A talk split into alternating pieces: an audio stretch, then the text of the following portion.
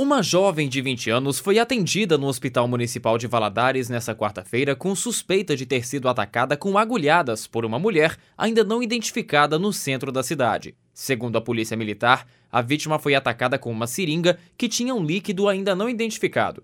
A jovem caminhava pelo centro da cidade quando sentiu que havia recebido uma agulhada no ombro esquerdo. Uma ardência foi o que chamou a atenção da vítima, que conseguiu ver uma mulher de costas saindo do local às pressas.